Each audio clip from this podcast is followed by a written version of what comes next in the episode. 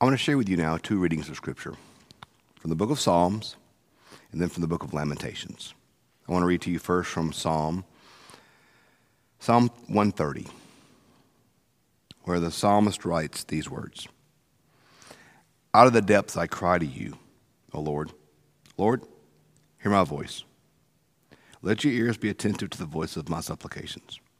If you, O Lord, should mark iniquities, Lord, who could stand? But there is forgiveness with you so that you may be revered. I wait for the Lord. My soul waits.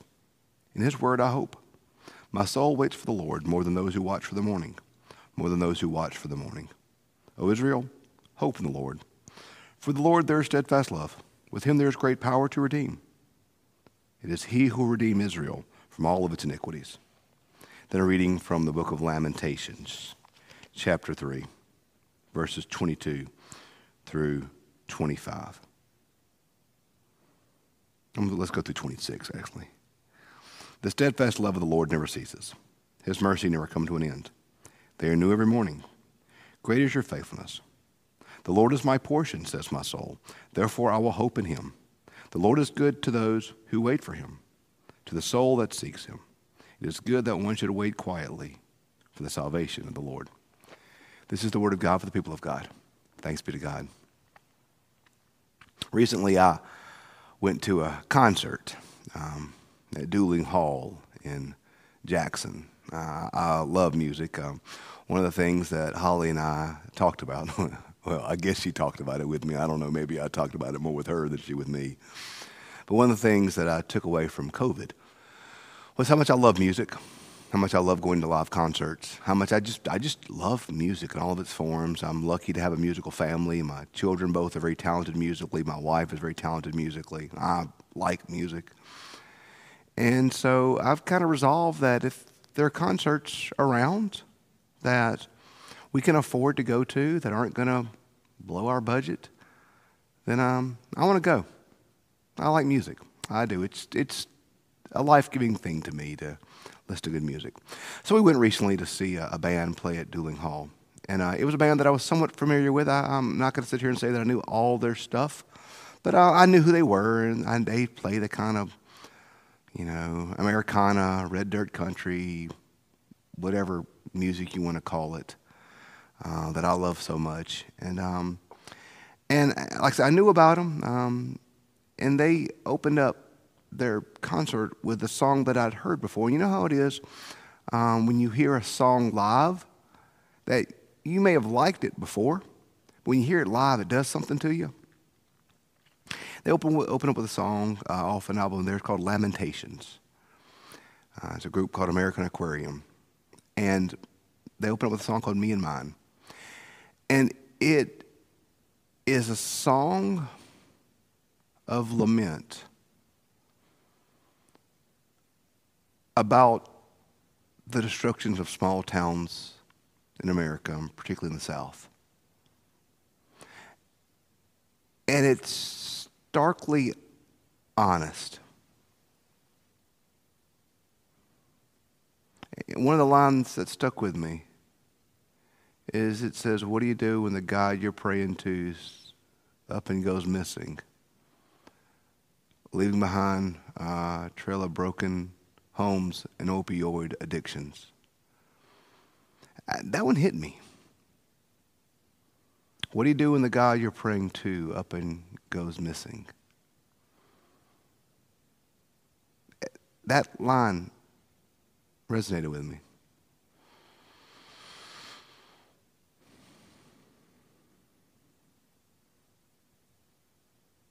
This year's been painful for many of us in uniquely painful ways. Uh, it's been painful because of things happening in our churches, no matter, no matter what church you find yourself in United Methodist, Southern Baptist, Presbyterian. Uh, I'm going to reckon your church has had some type of conflict.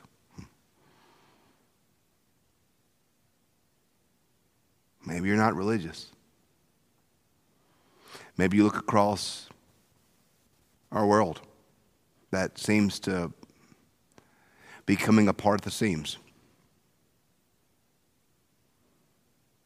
I, I think in many ways our world is still reeling from all that happened with COVID.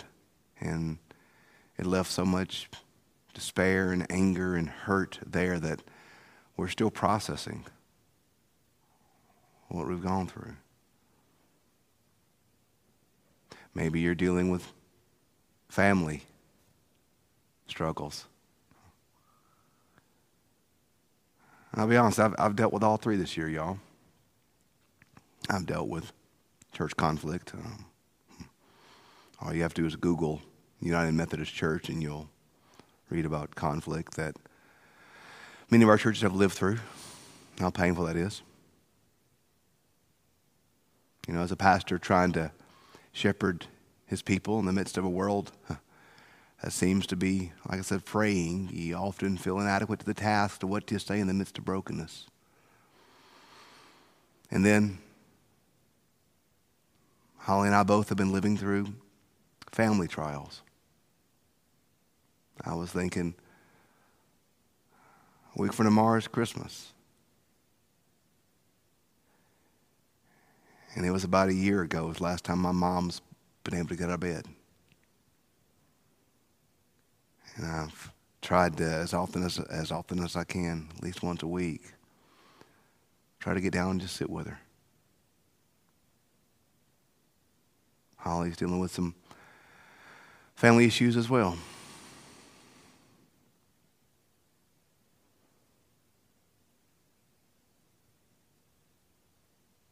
We've all been there, haven't we, all? As I tell folks, and folks say, How are you? I'm like, Well, it's hard. I said, But if you hadn't been there, you will be one day.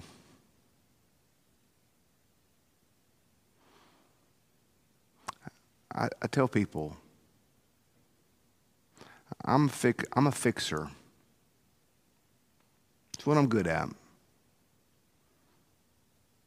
It's what I'm good at. I'm good at fixing things. I'm good at fixing churches throughout my ministry. Good at fixing problems. I'm a fixer. And this year, I've had a ton of problems that I can't fix. And not only can I not fix them, but I'm completely inadequate to even deal with them.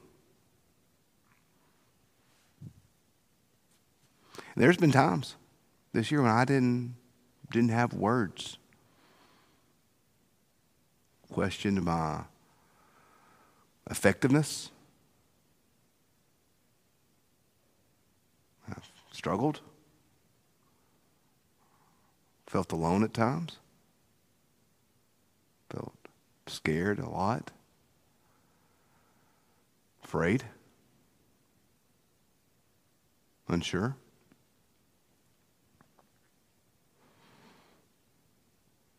Was having a conversation earlier this year with a pastor that I respect. This pastor asked me, um, What are you afraid of? What are you afraid of? And I told this pastor that my fear was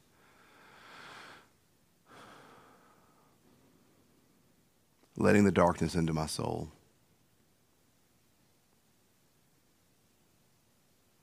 Letting the hurt that I, I felt, fear, letting into my soul. I, I didn't want to have that happen I know how corrosive darkness is. I know how corrosive hurt is. I've felt it before. I don't want to have it happen again.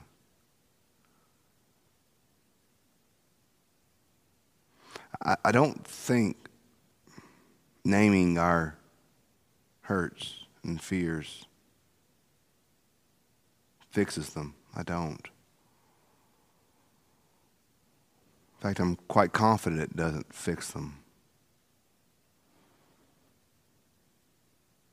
But what it does is it keeps them in front of us. It keeps us aware of them. Naming these lamentations keeps them from getting inside of us. I think that's why I like the psalm we opened up with.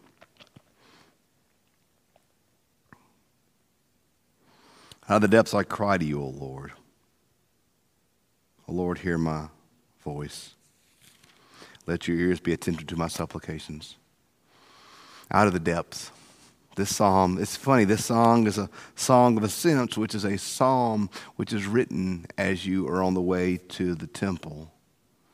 But yet, this psalm is one of, in many ways, despair. Out of the depths I cry to you. I wait for the soul, my soul waits. On his word I hope. My soul waits for the Lord more than those who watch for the morning. O Israel, hope in the Lord. Out of the depths I cry to you, O Lord. O Lord, hear my voice.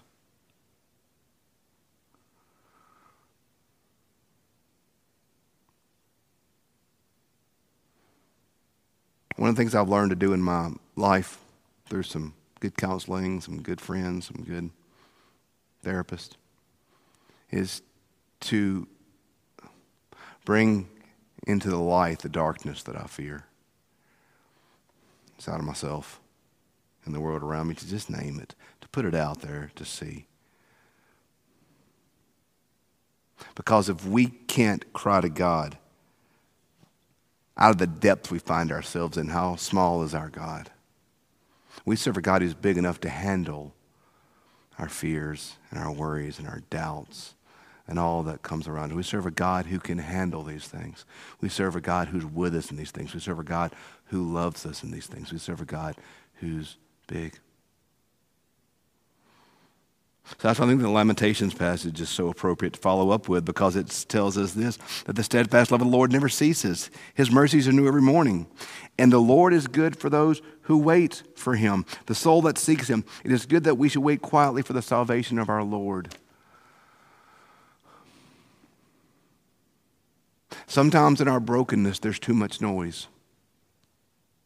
Sometimes in our fear, there's too much noise. Sometimes in our pain, there's too much noise. Sometimes in our loss, there's too much noise. I know so many days I've driven down to Chica and I, I, I didn't know what to feel. I didn't know what to feel. I, I didn't know if I should be angry that my mom went from being vibrant and up and moving to bedridden in a two week period. I didn't know if I should be thankful that I've been fortunate to have had my mom and still have her for 93 years. I don't really have a leg to stand on to complain to her. I didn't know if I should feel exhausted from having to deal with church stuff and family stuff. There's just some days I just drove to Boca and I cried the whole time because I didn't know what to feel. I don't know what to feel.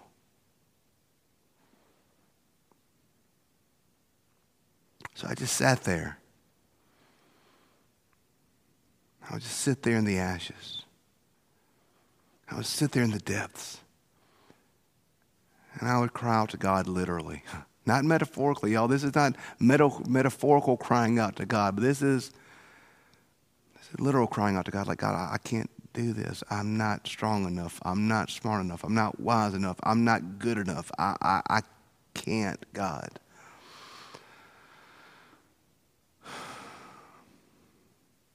And every time this past year, y'all,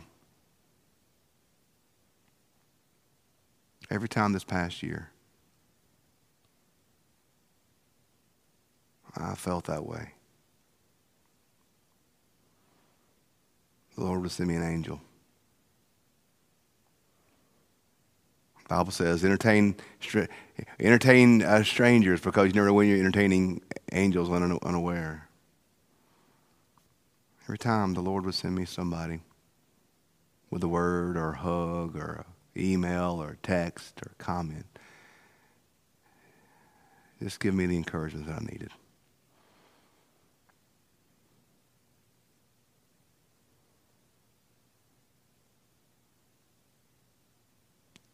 There's an entire book in the Bible, y'all, devoted to lamentations. Entire book.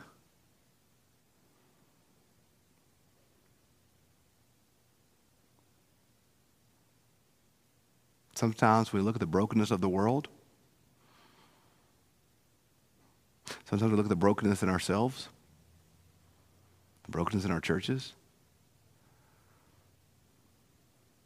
Our only response is to lament. Our only response is to, response is to lament.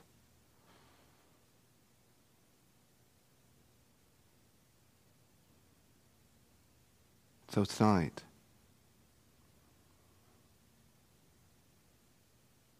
if that's where you find yourself,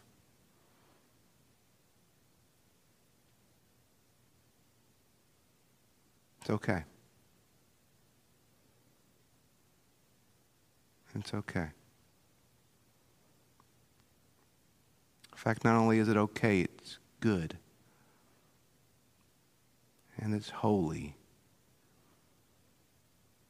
And it's godly and it's healing.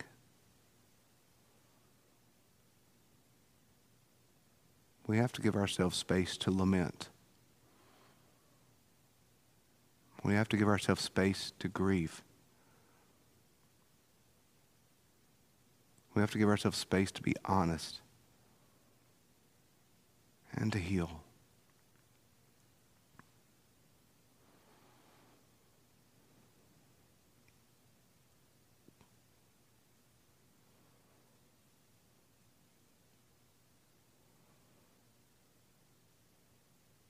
I love how the crucifixion the resurrection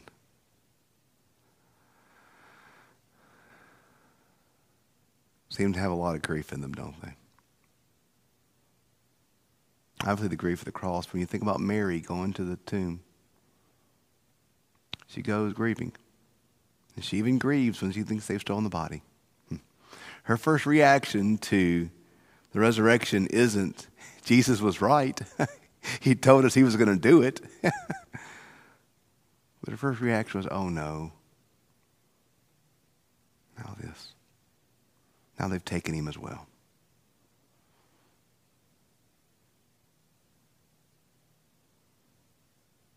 She had to walk through that valley before she got to resurrection.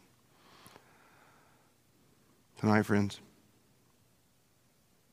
if the only emotion you can muster is grief, or pain, or tears, it's okay. Lamentations reminds, Lamentations reminds us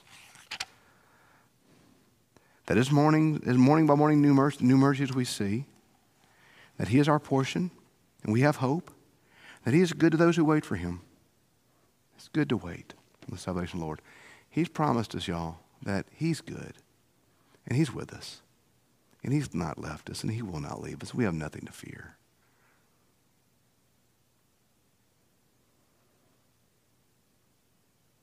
But it's okay to sing these lamentations tonight, too.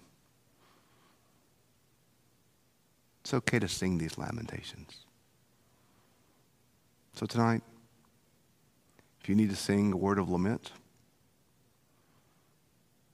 if you need to sing a word of grief, you need to sing a word of pain. Our God hears that. Our God is with you in that. And our God will sit with you in the ashes. He will raise us up on wings of eagles one day. And he will wipe away every tear from our eyes one day. But today, if it's where you find yourself, it's okay to sit with the tears. It's okay to sing your lament. Let's pray.